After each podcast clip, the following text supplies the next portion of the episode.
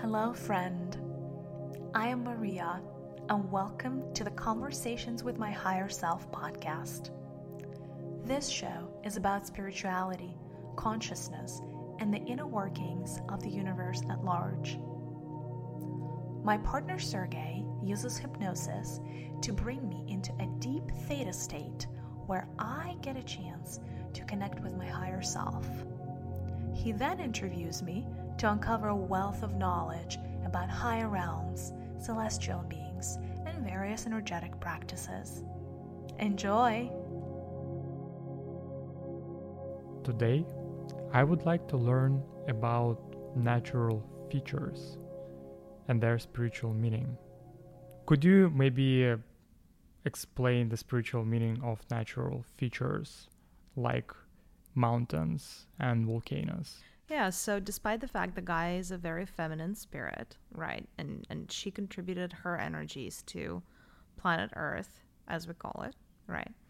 Um so basically she is the driving force behind planet Earth and, and nature, the way you call it, and its evolution.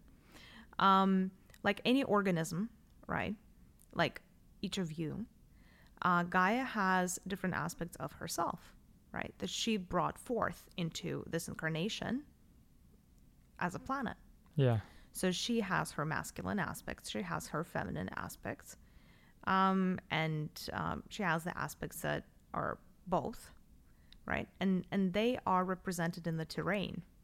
Now, each planet, as you well know, is is quite different, right? The atmosphere of the planet is different the terrain of the planet is really different. Um, you know, whether the temperatures on each planet is different. And I'm not just talking about solar uh, system, but in general, you know, any galaxy that you take. So what I'm saying is that the spirit that um, lends its consciousness to a planet impacts the terrain, the look and feel of that planet quite significantly. So quite literally, they bring with them parts of who they are, and that becomes a landscape.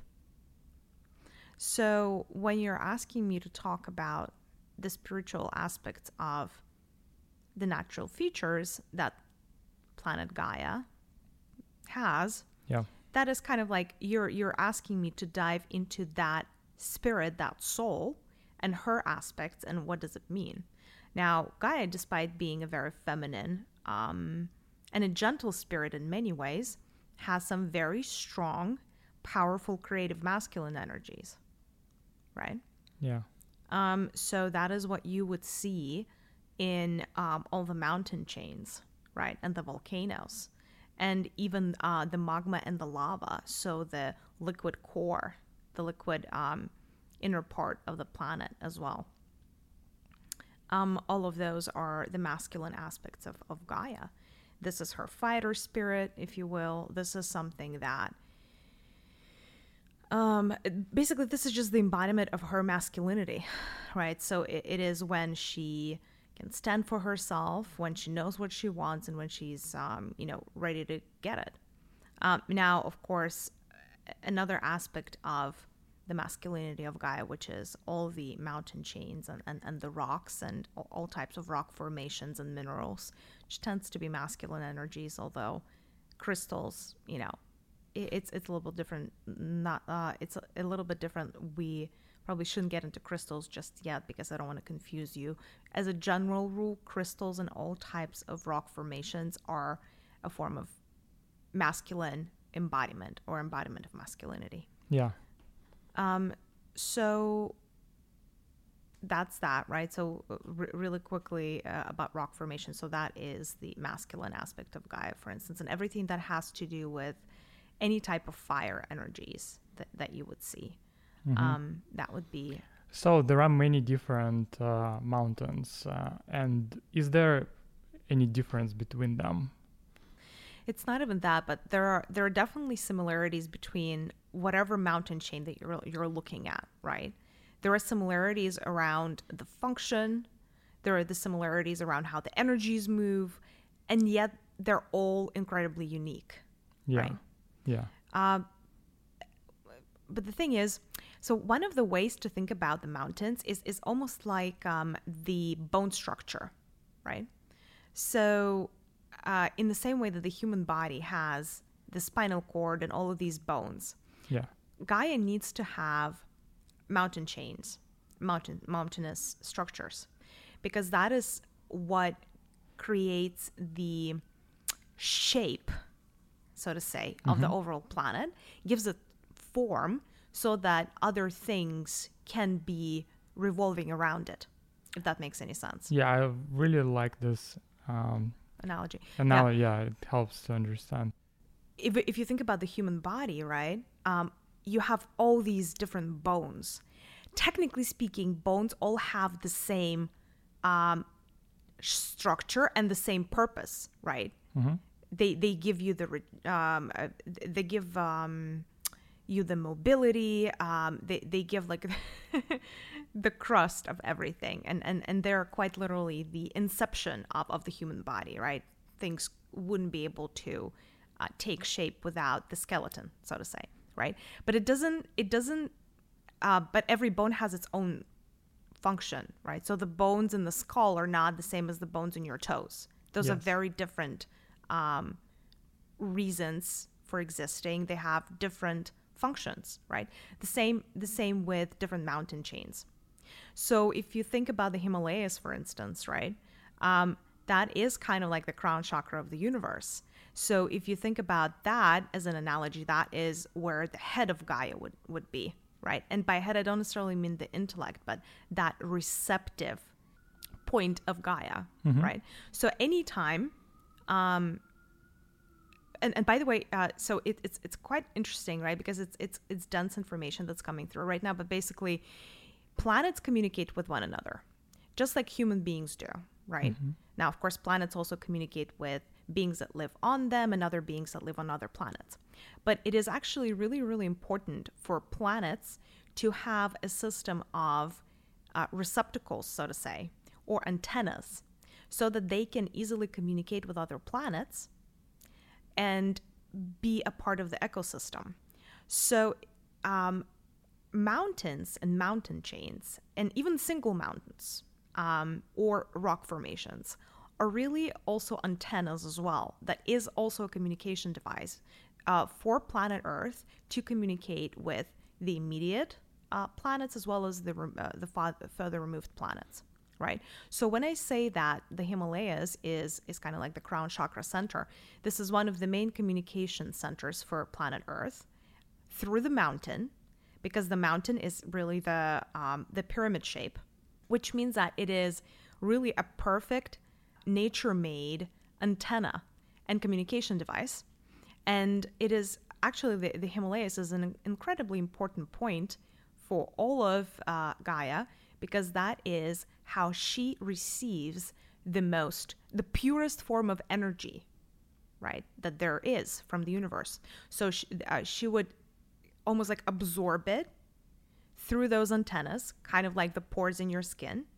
And then she would um, process that energy. And sometimes like processing even a little bit of energy if it's high vibration high frequency enough that might take her centuries upon centuries thousands of years to process just a little bit of energy right?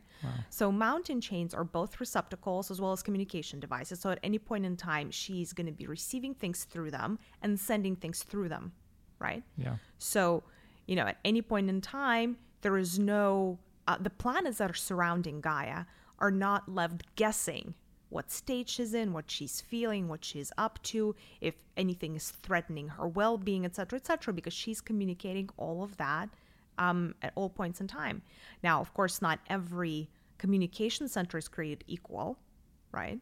Not every mountain chain is quite as celestially significant, so to say, as the Himalayas. But this is just like a quick example that I wanted to give you, so like to bring it home a little bit.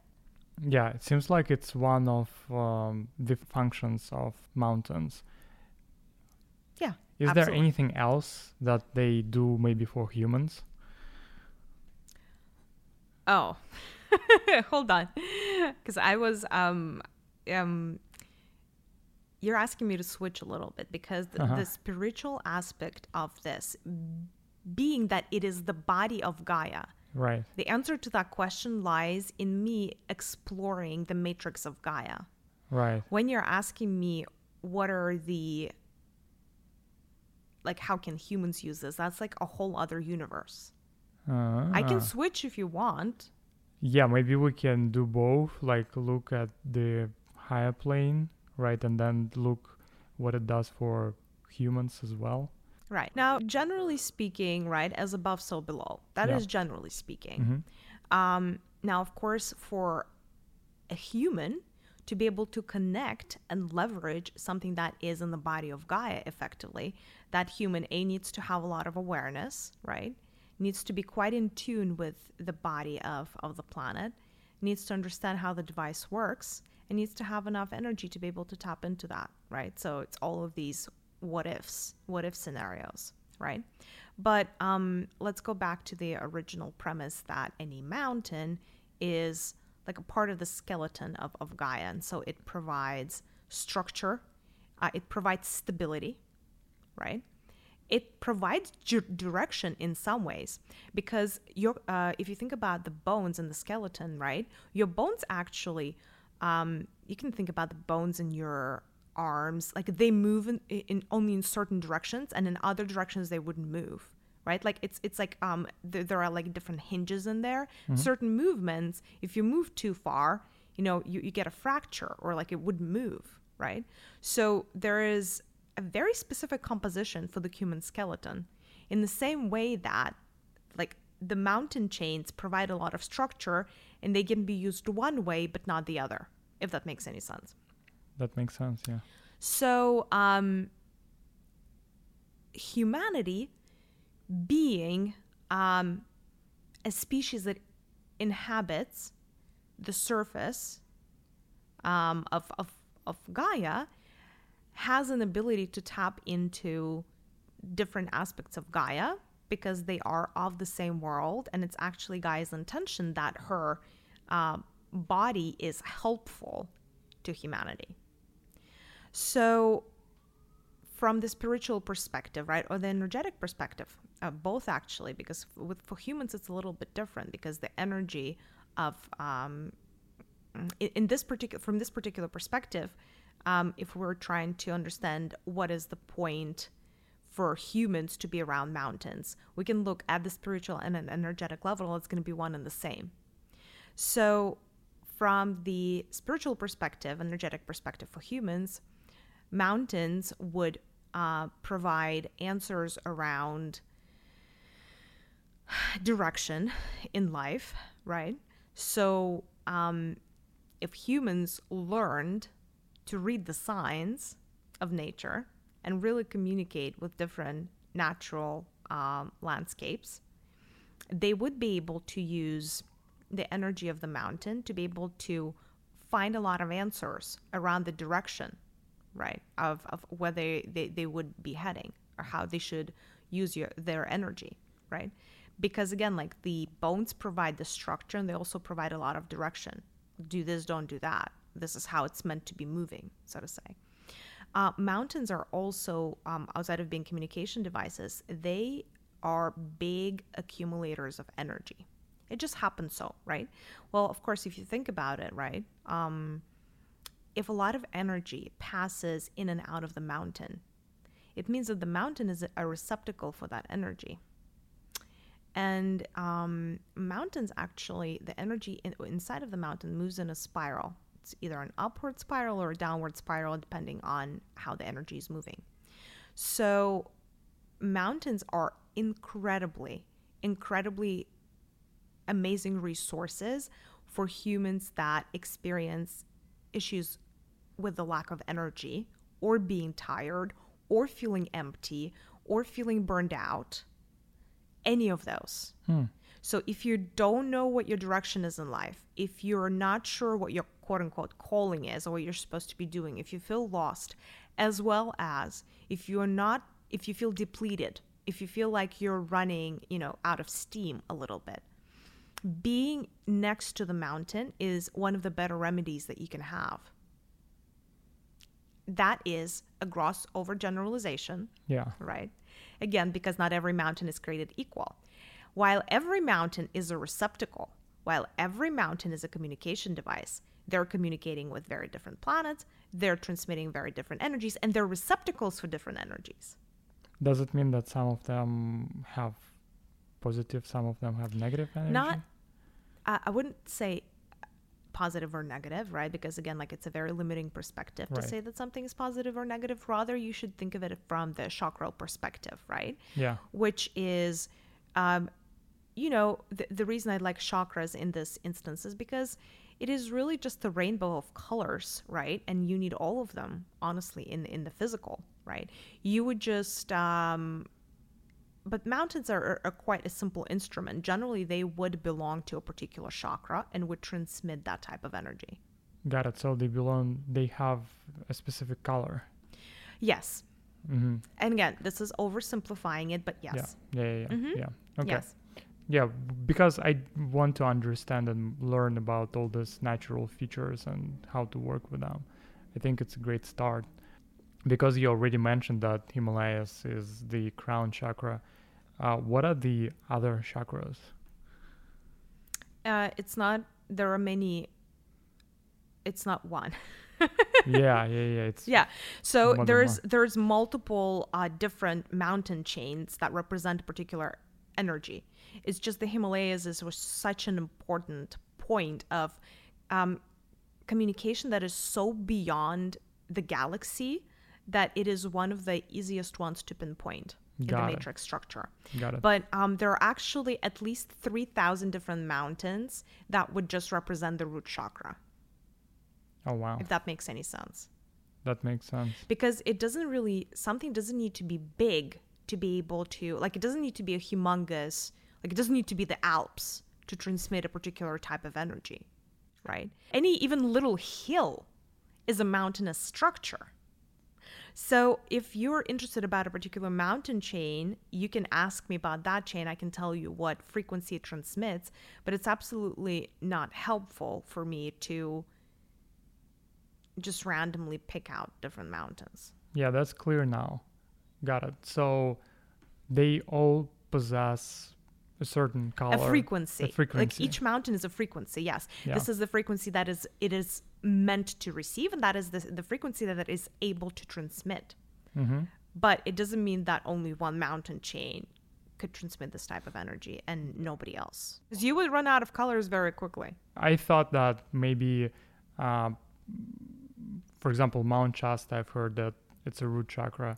I thought that this is the only mountain that is responsible for root chakra on this planet. No. But seems like you, you said that there are 3,000 mountains. Yeah, no, it's actually a very limiting belief to Yeah. believe, no pun intended, that um, the chakras are so uh, particular, Mm-hmm. right? Yeah. Um, planet Earth is a lot more sophisticated than that. Let me tell you. Got it. Is there a difference between mountains and volcanoes?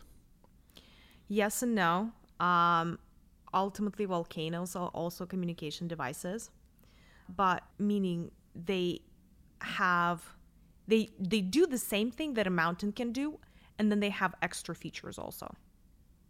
What are the extra features? It's actually very interesting because it's it's partially counterintuitive, right? But um, a volcano is a healing mechanism uh, because one of the way to heal is to eliminate, right? But basically, it's uh, it's when I say it's a healing mechanism, right? Very often, when a volcano erupts, there's a lot of des- desolation. There's a lot of destruction, right? Now, it is from the human perspective. It's destruction from the human perspective um, because when we're looking at these natural landscapes, we have to consider the framework and the perspective of the planet, right? So generally, it is, um, and it's not like a pore, but it's almost like um, uh, when you have um, a pimple and it erupts. That means that there's inflammation inside Yeah. and it needs to clear itself. And so it's actually a massive, massive healing and cleaning and clearing process when a volcano erupts. And that is generally in conjunction. It's um, when the tectonic plates move, right? That means the earth is rearranging itself. It's kind of like the equivalent of you moving your, um, like the bones in your back when you're trying to stretch. So when uh, the tectonic plates move, and they move all the time, right? That's the planet stretching itself. Now, as it's stretching and adjusting itself, right? Because to evolve, everything needs to move. That's one of the laws of life. Um, sometimes Gaia would see certain frictions within its body, certain things that are not right. And as it's moving its tectonic plates, very often as a part of that cleansing exercise, uh, an eruption is, is happening. And, um, you know, generally during the eruption, there's a lot of fire, there is a lot of smoke, all of that good stuff, right? But that actually refreshes and resets the system of Gaia or a particular aspect of her body so that new things can grow from there, so that the great renewal can come. So, volcanoes have multiple different functions. Like I said, renewal, complete reset, right? Um, healing a particular trauma or healing a particular pain point within the planet, as well as creation. So, volcanoes are incredibly connected to the masculine creative energy because as things erupt, things can be built and things can be created. And yeah, like not every volcano is created equal. Some of them are just going to be okay, like this immediate clearing. Uh-huh. Some of them are active quite often. And that means that it is um, for the active volcanoes, that's actually another way of thinking about it. It's almost like an acupuncture, acupressure point of the planet. So it's actually it's not accidental that volcanoes, um, where the where the volcanoes are located, it's generally um, fairly close to the ley lines, and ley lines are kind of like the blood vessels or the lymph vessels of the planet, uh, meridians, however you want to call them, doesn't really matter.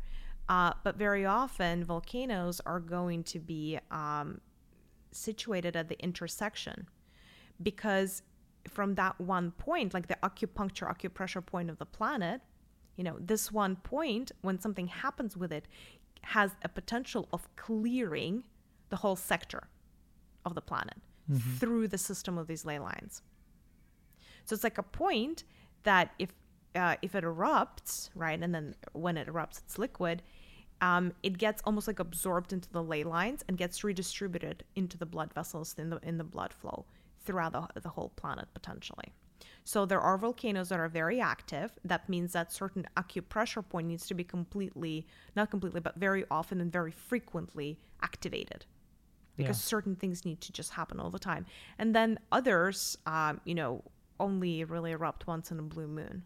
But it's also it also depends on the uh, where we are in the evolution of the planet because she might choose to activate certain things and then keep others dormant and then you know a million years go by and then the other one becomes dormant and they switch. So it all really depends on what planet earth herself is going through at the moment what is her personal evolution what she's struggling and dealing with on an emotional level on a mental level on an um, on an energetic level on a physical level. Because she has the same bodies that, that a human would. She has a spiritual body the emotional body etheric body all of them right and mm. there's a lot of stuff that's going on within each of these layers for her. Right? Yeah. Yeah. Yeah. That's awesome. All right, let's talk about uh, different bodies of water, uh, like rivers and lakes and oceans and seas. Uh, what is their spiritual meaning? I guess mm-hmm. from the higher perspective, planetary, mm-hmm. and then for humanity obviously the majority of of this planet um, is is water right? There is more water than there is land. Um, and that is very representative of the fact that gaia still skews very feminine right? It's a very gentle planet. It's a very gentle soul. It's a very gentle being. It's a very nurturing being. It's a very serene type of being right? So um, that is having a lot of water bodies of water different types of water um, is how her nurturing aspect comes through, right? All of it. So, all of water um, that is Um,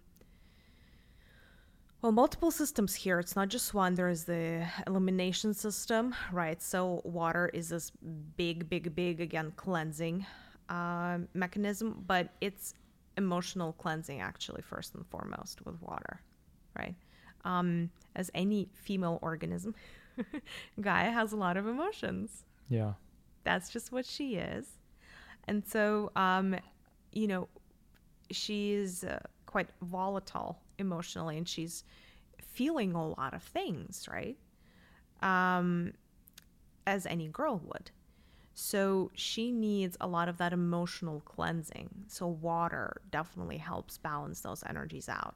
Now there are different types of water. that are salty, um, and then there is um, like drinking water type. Yeah. different bodies of water. So um, probably the main ones that it makes sense to talk through are rivers, lakes, and then the ocean. It's a lot of water in the clouds, I guess, as well, right? Yes, absolutely. Yeah. Absolutely. And, um, well, I mean, there is this um, circle, a cycle, right, of, um, of water being recycled. And that is the, the part, it's, it's the same part of uh, the Great Cleanse, Mm-hmm. right? Yeah. Um, so before something can be renewed, it needs to go through that cycle of um, being evaporated, then being condensed into a cloud, and then falling as rain again, mm-hmm. right?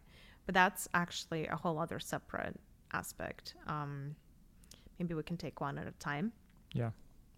So with um, waters, let's first talk about like um, the non-salt type type of water. Mm-hmm. Um, the non-salty waters are actually a fairly unique concept. Um, there is, um, if you look at the, just the grand scheme of creation, there, um, that type of composition of water is quite unique, um, and it is, it represents vulnerability actually from from the standpoint of Gaia. Vulnerability and also like a lot of nurturing motherly love right? So gaia is quite nurturing that in, in that sense. Uh, but it's two types of feminine energy. Uh, lakes um, is the feminine energy that is collecting power because the lake doesn't move anywhere so it's either collecting power or represents a particular frequency in and of itself as um, like a well of something or a receptacle. But it is basically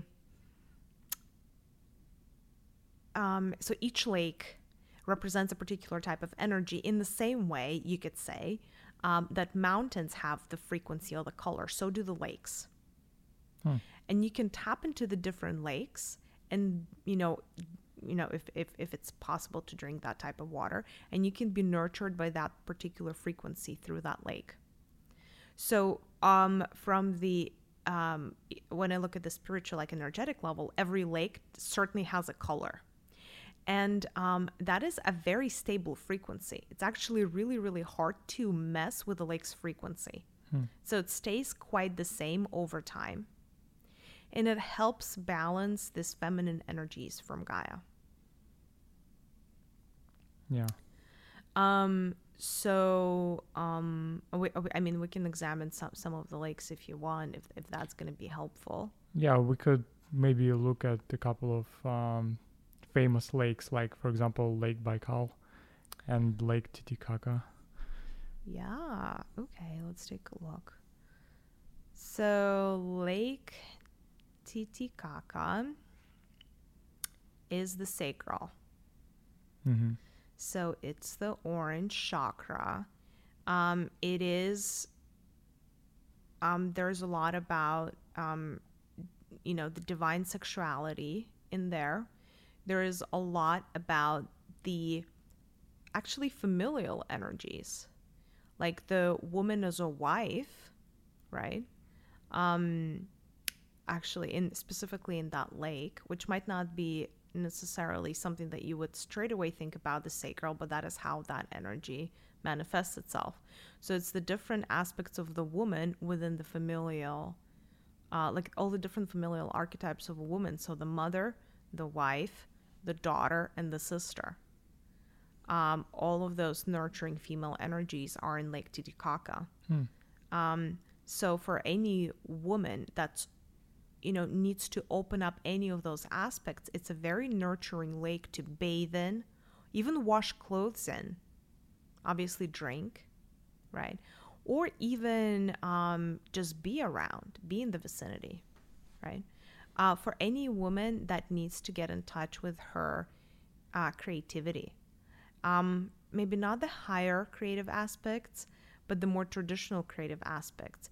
Things like weaving, things like arts and crafts, things like dancing, things like singing, painting, all of those things. Like it's a very artistic type of lake, right? Mhm. Um, so if you're missing any of that, or if you need inspiration, for any artist that requires inspiration or is looking for their muse, Lake Titicaca is actually going to be a very, very nurturing type of environment.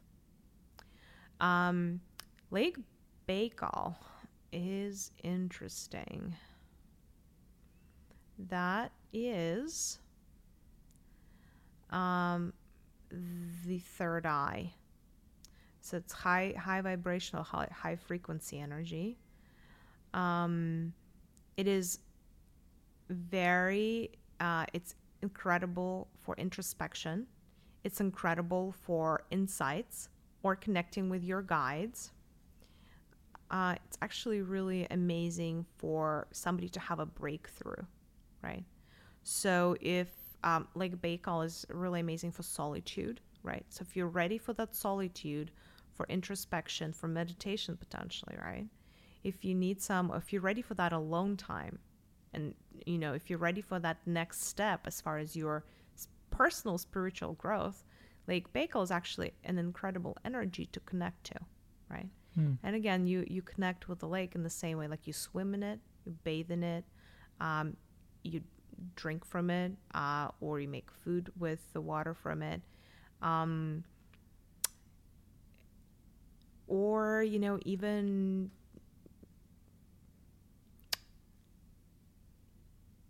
e- even just like putting your feet feet in there and and just like taking it in Yeah. right Mhm. you don't have to like fully fully fully swim Right. um so that's the energy of like Baikal. it's incredibly introspective um could be potentially enlightening to some but it's also a little bit of a hermit energy right like Baikal, like that's not uh, a place where you would go with like large groups of people this is something like that's a, a like a, a you place you mm, plus the universe it, it, it's that kind of energy mm-hmm. Yeah. yeah. So lakes again are incredible receptacles and transmitters of these um, very potent, very pure energies uh, that belong to one of the chakras, Mm-hmm. right? Yeah. Um, and they can be incredibly um, powerful if you just want to be charged with those types of energies. If you're missing that, if, if you need like a quick shot in the arm, um, a lake is a very concentrated energy stream, actually. Um, some lakes, um, the deeper the lake, the uh, the deeper the energy concentration. Right. Mm-hmm. So I Lake Baikal is actually very, very concentrated because it's, it's one of the deeper lakes.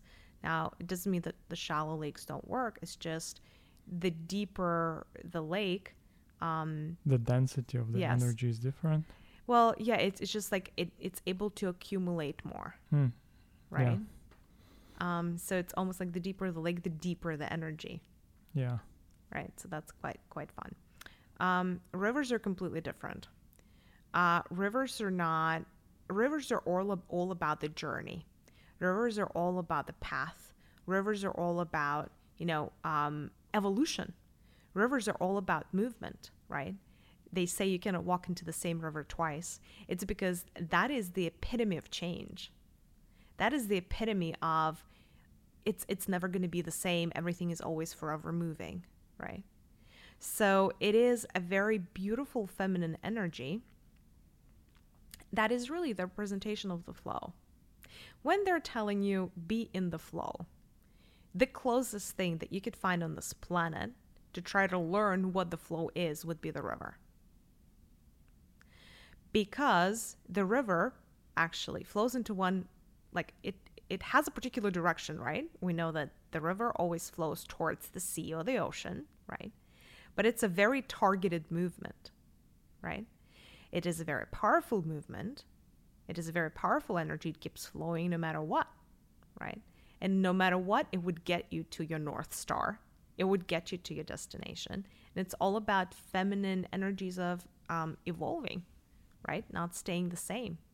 But at the same time, when you trust the energy of the river, it brings things to you.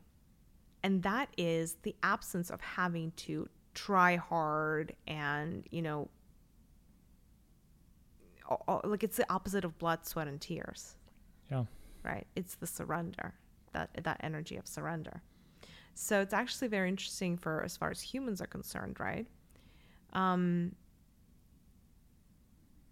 it's very helpful if you feel like you're embarking on a big journey, if you feel like you have a big dream or a big goal, or just something that, you know, is like a big, big project that's really, really meaningful, it's actually advisable to go down the river, you know, for a couple of days, you know, in a boat or what have you, because that would be connecting you, right? Because it, technically you could use that as almost a meditative type of physical practice where it could be a metaphor for your journey, right? Towards whatever your goal is. Yeah. But you would be going into in the actual river, right? From point A to point B. And as you're going in the river, you could set intentions, you could set timelines, you could it's it's basically like um, an accelerator of manifestation right? You just have to provide clarity to that river of like what is the end game? What is it that you're trying to achieve? And the energy of the river is going to a show you the way b remove all the obstacles c make sure that you're moving in the most seamless way possible hmm. does it matter what kind of river you choose like the a quiet one or the mountain one? Well, it depends on what your goal is, right? Hmm. Because mm. every river, in the same way, has a different type of frequency and has a different uh, propensity for what it's best for, right? Yeah. If um, you want to settle down, get married, and have five children, I wouldn't recommend the craziest mountainous river somewhere up in Norway yeah. the fjords. I wouldn't recommend that, you know. So you always want to almost feel into the soul of the river and make sure that whatever river you're choosing for your pilgrimage is vibrating roughly at the same frequency that your desire is, right? Um, the Amazon, for instance, a very powerful river. It's a river of a lot of achievement. It's potentially the river of getting rich. It's the river of um, making something big in the physical, that's the energy of the Amazon. It's wild and free, and um, you know, it's it's a river of powerful creation. Whereas the Nile actually is a very different type of river. That one is more meditative. That one is more introspective. That one is more actually magical. So if you would like to connect with um, your spiritual path, if you want to reconnect with the wisdom of your ancestors, if you want to reconnect with whatever special abilities you might have, such as clairvoyance, clairaudience, doesn't really matter. The Nile River is perfect for that type of pilgrimage hmm. because that is just the energy that that river has. It's incredibly ancient. It's incredibly magical, for the lack of a better term, um, and it's very potent and in, in its uh, mm, esoteric type of properties. It's really like kind of like the magic water. Wow. so it, if if one knows about the properties of different lakes and rivers and mountains, you can actually use it to your benefit. Absolutely. And by the way, you know, the some of the folks of the old and, and, and some of the shamans, um, the different well, the local shamans would always know the energies of the, the, the landscapes around them. Yeah. Right. So that knowledge has been lost. All I'm saying is that, you know, it existed before. Humans used to know what, what river, what lake should be used for what purpose. Yeah, especially in their area, right? Absolutely. Mm-hmm. That's so interesting. Okay, um, and uh, let's maybe talk about big bodies of water like oceans and seas. So, ocean represents the subconscious on this planet. So, that is also the, subconscious of Gaia, uh, the l- large. So, and that's why the ocean is really, really different for every human. Um, and that's why it's it, it, it's such a unique concept, right? Because on the one hand, it belongs to Gaia. On the other hand, it represents the collective consciousness of humanity. And you really never know what you're going to find. And by the way, every, every experience that you have with the water, with the ocean or the sea, is really different, right? You don't really know what quote unquote mood the ocean is going to be in today, right? The ocean can be very, in a very tumultuous time, right? Mm. Because the ocean really reflects the human collective consciousness. And you, as an individual walking into it, you know, part of it, you know, your experience is going to be based on your own quantum field and what you are attracting from the ocean of subconscious, right? But at the same time, whatever the tide is, you're still just like one little speck of dust, you know, among 7 billion people. So you're just like this one aspect of consciousness among 7 billion people, right? So you you don't change the ocean, it changes you, is what I'm trying to say. Yeah. Right. So um yeah, that represents the great subconscious, the great subconscious of the planet. Uh, and look how vast it is. Right? Is there a difference between oceans so there are not so many of them. So incredibly different, of course, like mm. everything else.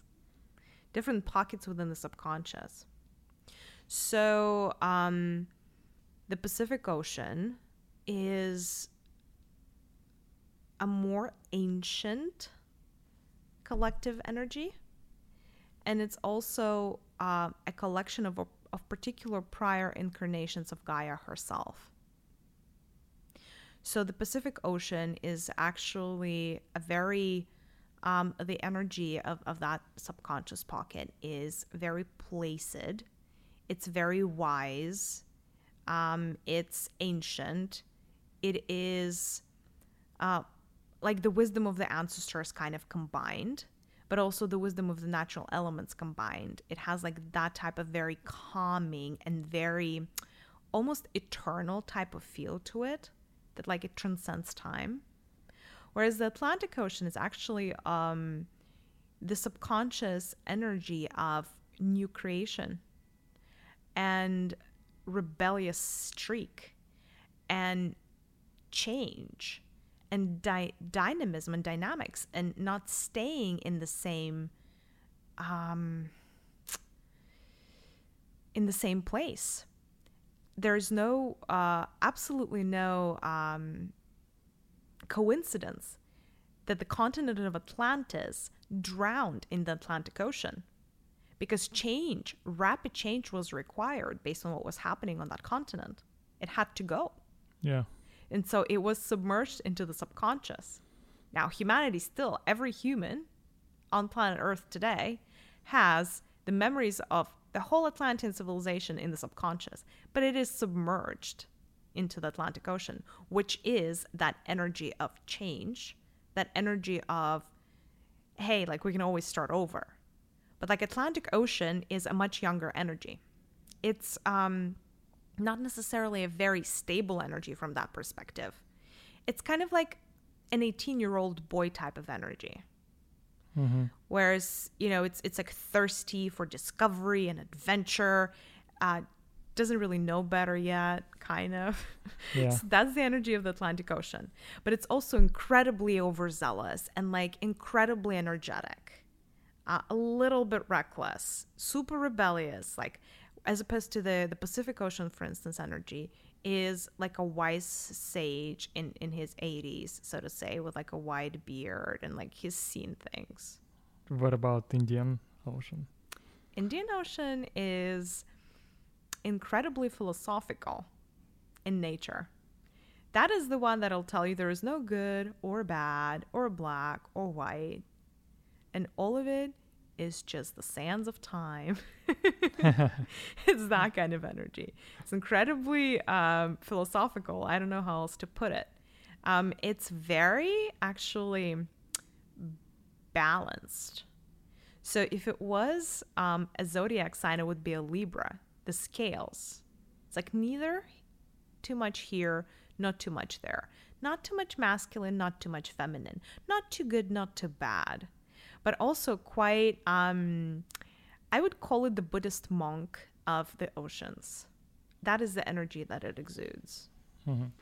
You know, not very physical, but not very metaphysical. It's kind of this in between, very interesting stage. That's like just the vibe of the Indian Ocean. Does it mean that if you want to possess this kind of energy, Yes, you would go to the Indian Ocean? absolutely. Yeah. Yeah, if the Buddhist monk is your thing, Yeah. or if you're just like, I mean, philosophy is a beautiful concept, right? Philosophizing is a very intellectual, introspective type of um, endeavor and adventure, right? It's quite unique. And yes, absolutely, the Indian Ocean can help. Even just being in the energy, sitting uh, on the shore and gazing into it is going to give you that. Hmm. A very philosophical approach to life. As opposed to the Atlantic Ocean is going to be like, okay, what are we going to do today? Let's go, go, go, go, go. Mm-hmm. You yeah. know, more fun stuff. Let's do surfing. Let's do something else. Like, why are you just sitting? And then the Pacific Ocean is going to be, wow, we've been there, we've done it. It's all beautiful anyway. So let's just be with eternity here and today and now and forever. And I'm you and I'm everybody and everybody's me type of situation. That's the Pacific. And uh, the Atlantic one. Uh, Uh, I'm sorry, the Arctic one. yeah. Okay, so that one is the great mystery one. So everything mysterious, um, that's that's that energy. Hmm. Everything rooted in mystery, everything that is, um, you know, like the planet Pluto is kind of like in in the same wavelength and the same vibe. So everything that is hidden or concealed, you will want to say occult, is that type of energy. Um, like the hidden esoteric knowledge, the hidden civilization situation, the entrance into, you know, another dimension or another uh, world, another, um, I don't know, inner earth, what have you. That is very much connected to the Arctic Ocean. Very mysterious. It is also, I mean, quite small compared to the other oceans, Mhm. but not not less mighty. And you really never know what comes out of it. Like that is like the place with the biggest potential, greatest scientific discovery, craziest eureka moments and insights are that energy. Hmm. So anything from potential crazy technological advancements to incredibly ancient truths that are borderline magic and mystery. That's that energy. Yeah. It's very hard to get there. yes, no joke. Yeah, Very much by design. right. Yes. You know why by design? Because uh, planet Earth is not taking that on as a challenge just yet. Mm. That she's not hand, uh, she's not there yet. It's coming. it will be, you know, one day the day would come that it would be the ocean to contend with. It would be the ocean to get to know. It would be the primary ocean. In the same way that Atlantic and Pacific are kind of the primary oceans today, Right. potentially. Yeah. But not yet and not for a while. The mysteries are not ready to be unleashed yet. Seventh dimension. Yeah. Yes. Uh, there is also the Southern Ocean or Antarctic Ocean. Yeah. What can you tell about this? Yeah, that's the shadow. Mm, uh, every subconscious must have a shadow, right?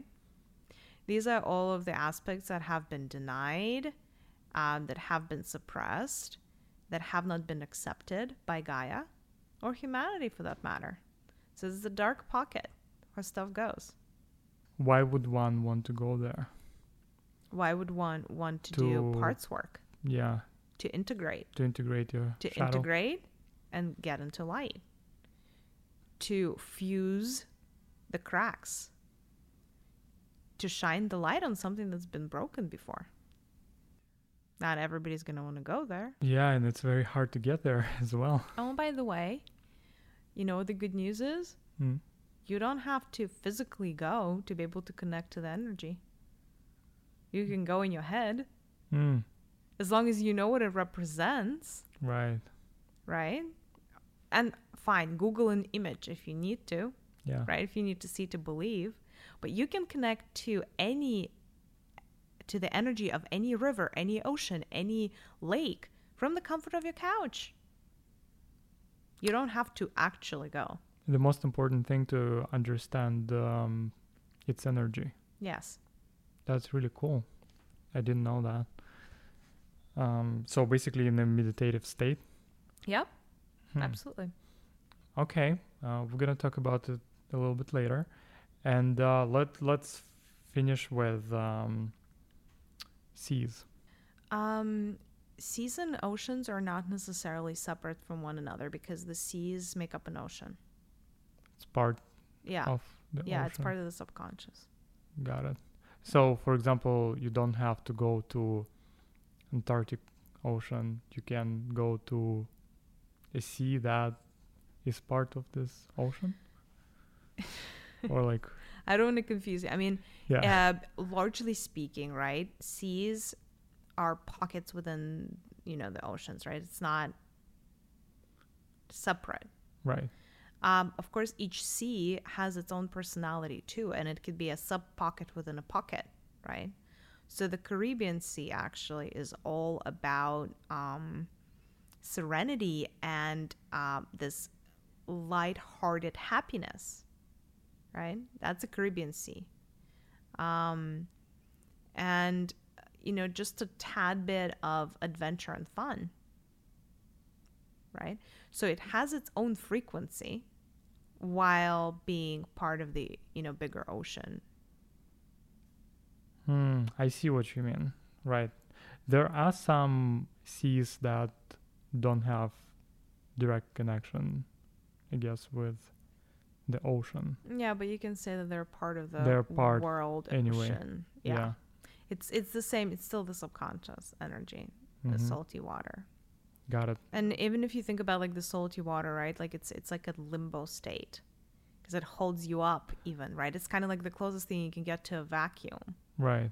right? Which is really like you can get more perfect as an analogy for subconscious. Let's maybe uh, talk about the next um, natural feature Yeah. deserts. Yeah. What do they uh, represent? Deserts represent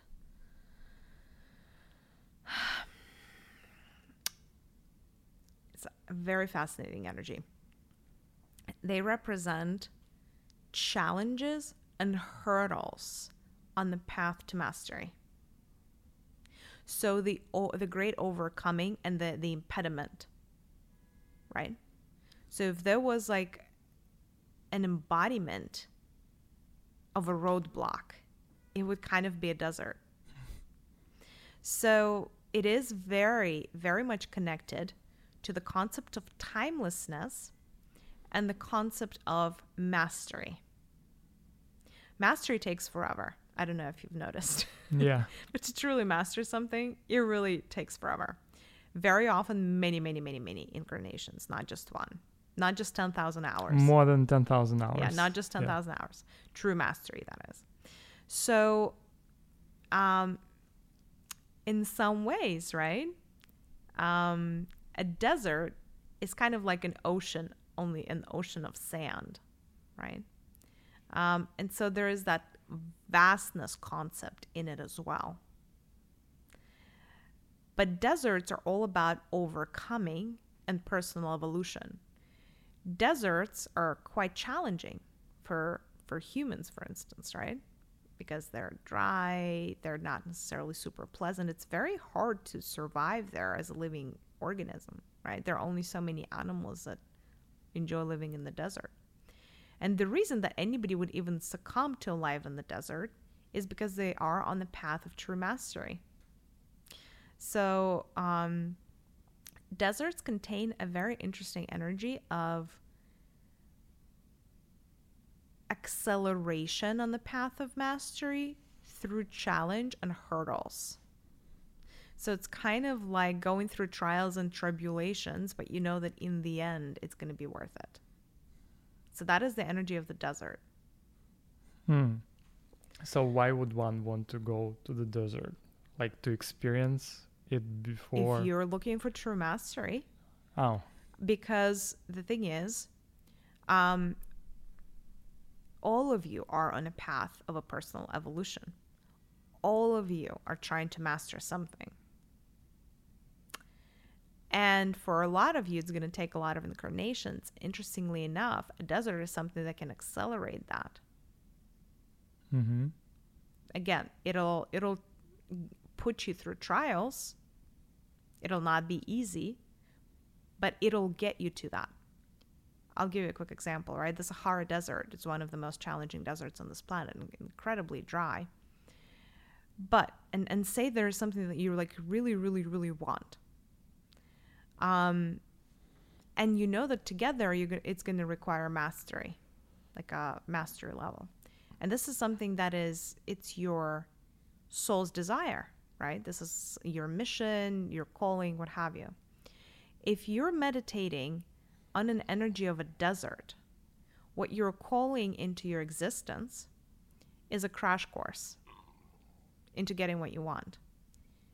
Literally, quite literally, you can meditate on the energy of the Sahara Desert and be like, okay, you know what?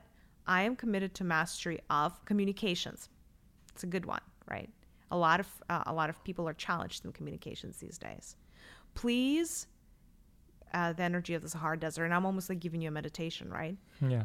can you please assist me in mastering the art of communication right and if the desert agrees if it, she believes that you're worthy because sahara desert is a she um, and you know um, remind me because I want to talk about gaia and like why gaia needs deserts also because that's it's kind of fascinating but we're back onto the meditation here if uh, Sahara Desert agrees to assist you on this path to mastery, what's going to happen in your real life? She's going to put you through trials and tribulations, and she's going to put people, circumstances, and events in your path so that you can practice communication and master communication in one lifetime. But it's going to freaking take everything you have. It's not going to be a walk in the park because the desert is never a walk in the park. So be careful what you wish for. Yes, but some people choose that. Some people, you know, the, the choice is like, do you want to learn communications for 25 lifetimes or do you want to try to do it in one? If so, you can try to mess with the Sahara Desert and ask for its permission and ask for its assistance. Uh, basically, um, the desert is it's it's like the equivalent of death, right? The energy of death, kind of like on on the planet. It's like not much lives there compared to the rest of Gaia. Deserts are, you know, comparatively speaking, they're quite barren, Yeah. right? Um, but at the same time, through death comes renewal because death death is just a change of frequency. So it's like the rite of passage. Right? So anybody who passes through the desert is worthy. But you're going through trials and tribulations in between. You're going through madness Yeah. sometimes, right? So that is, it's kind of like a pocket of nothingness and death and you know that again that renewal so more things can come into its place but it's just a different level of energy it's not renewal through eruption it's renewal f- through the zeroing out of everything and silence complete silence That's beautiful. it is Yeah. but also you know desert all you know if we look at desert it's a feminine aspect Uh huh. Um, and it's a feminine aspect of a very weak heart center, actually. Or rather, not, I, I, I think saying very weak, it would be a disservice, but a completely closed down heart center. That's the feminine aspect of the desert. It's a really, really tough woman that has no compassion, that potentially has no love, but who's a great teacher. She's like this really stern nun that's really going to get you to do what you need to do. Why does it exist on planet Gaia? Because that is one aspect of her femininity, right? In some aspects, her feminine is very nice and cuddly and nurturing. In another aspect, her feminine is a bitch. And that's the desert. It's hmm. kind of like this heartless woman, but you know what? She gets shit done. So if you want to be a true master, you go through her. She's going to be like the angry stepmom. Fascinating. Okay, so let's uh, move to the next one, and I guess the last one for this session um, is forests. Well, welcome to the lungs. no big surprise here, right? Yes. Yeah, so it is the lungs of the planet.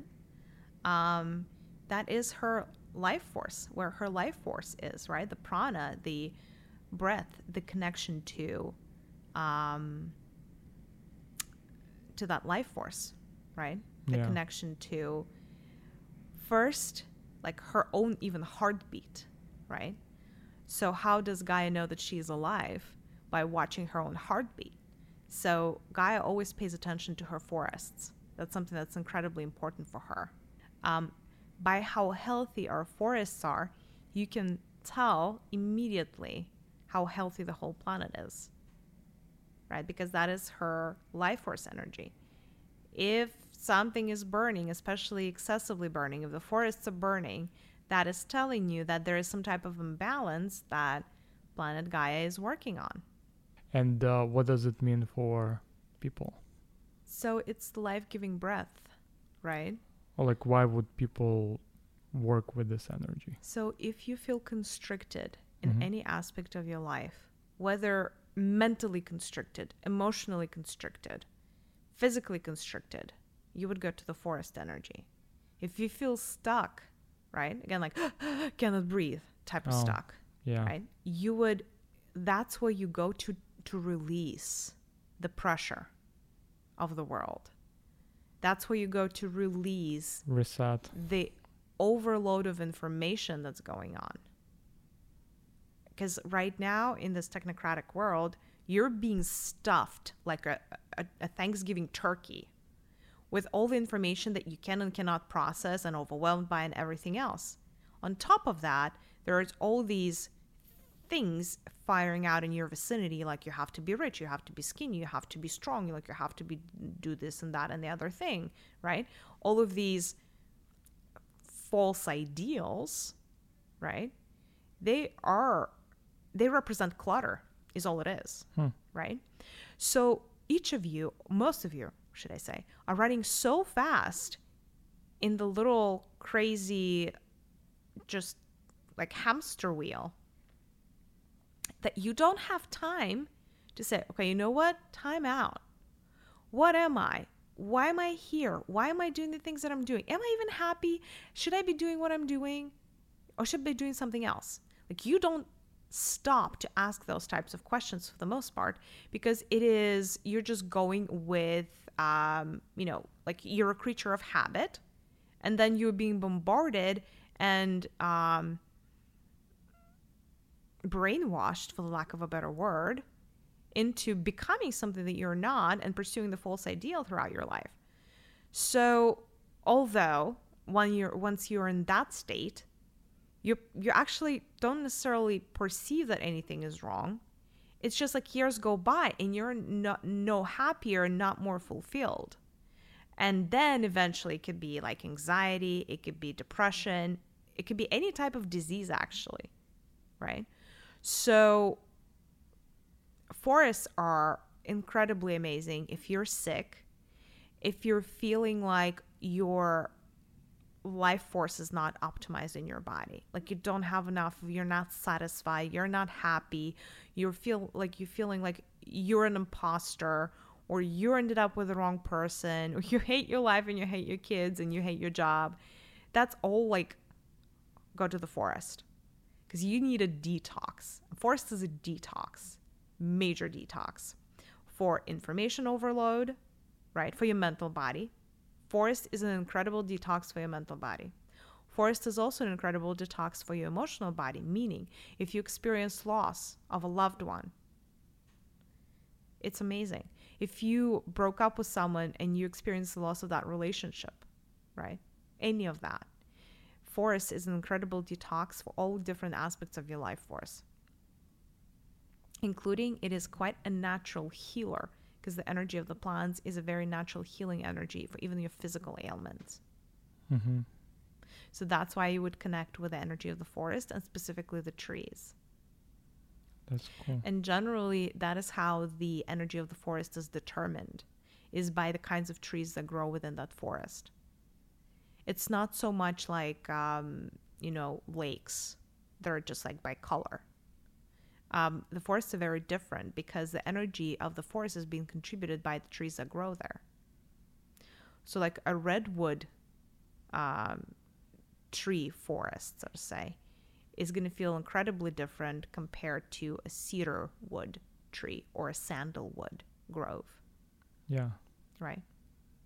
And so, for you to understand what kind of energy that particular um, forest has, you would need to try to understand the energy of the trees that grow there and what makes them different. What makes them tick?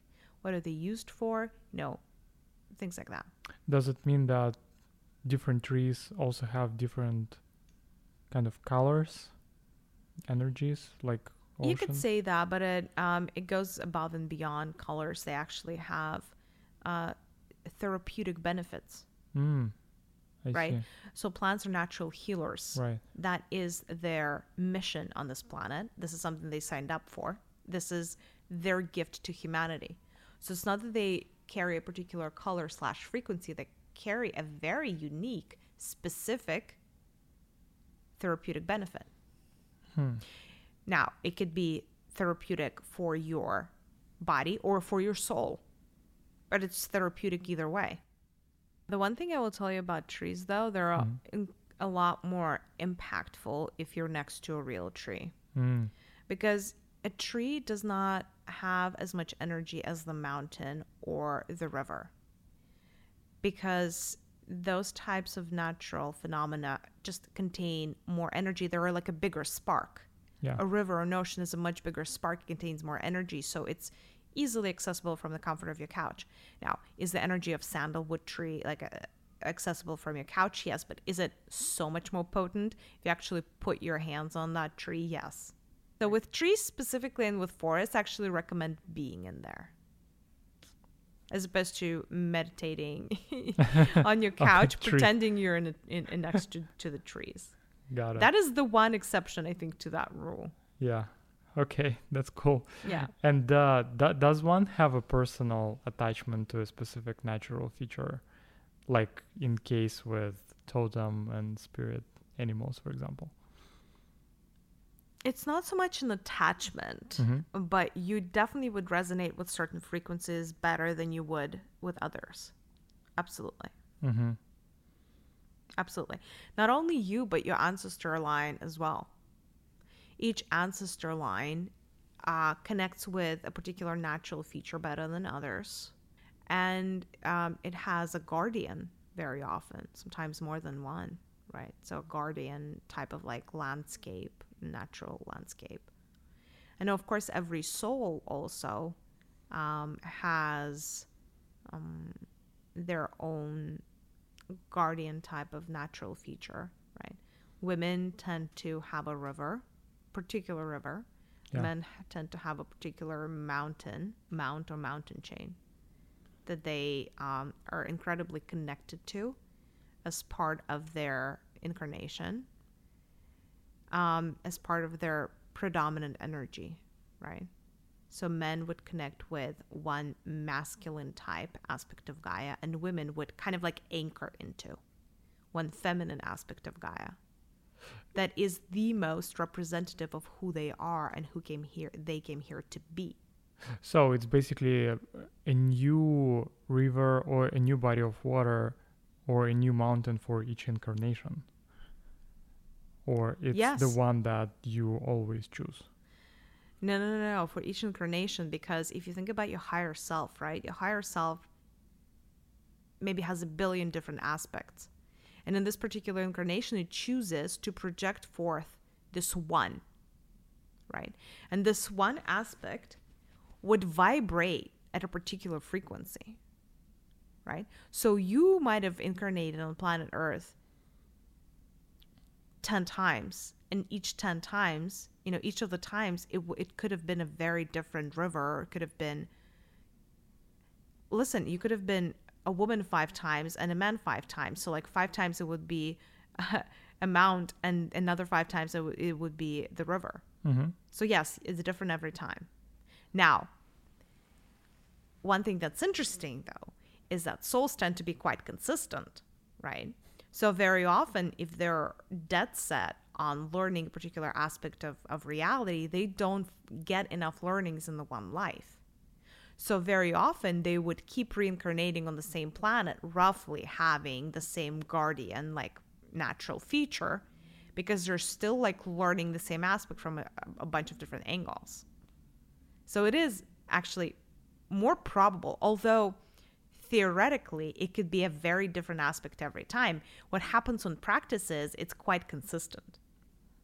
Got it. Until you master it and move to the next one. until you master it or until you feel like okay like enough's enough maybe i haven't mastered it but like i'm ready to do something else now really quickly and then i can come back here if i want to Hmm. it's kind of up to your higher self Got it. what they want to do yeah Awesome. That's really cool. Yeah, thank you so much for sharing all this amazing information with us today. It's very fascinating, and uh, I'm glad that we learned about all these features and their spiritual meanings. On that, I'm going to end our session. I'm very grateful for the information you provided us today. I'm asking the higher self to receive to where it belongs. With much love and much thanks for the help and information it has been given Maria today. I know that our listeners are really going to appreciate it. Now, I want all the consciousness and personality of Maria to once again return and fully integrate back into the body completely.